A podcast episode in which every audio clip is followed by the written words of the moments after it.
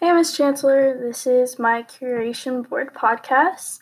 So, the event that I chose was 9 11. I don't know why I picked it. I thought it would be easy, and it was pretty easy.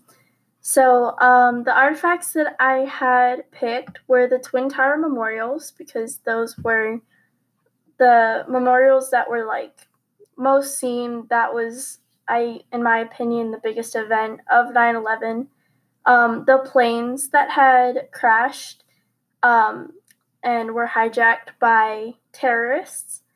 Um, the Pentagon, so the plane being crashed into a side of the Pentagon, along with the Pentagon Memorial, and I had I had explained everything about the memorial and what everything meant, and uh, Flight 93, the memorial, and the events of the hijacking and all of that. So, yeah, that was my curation board.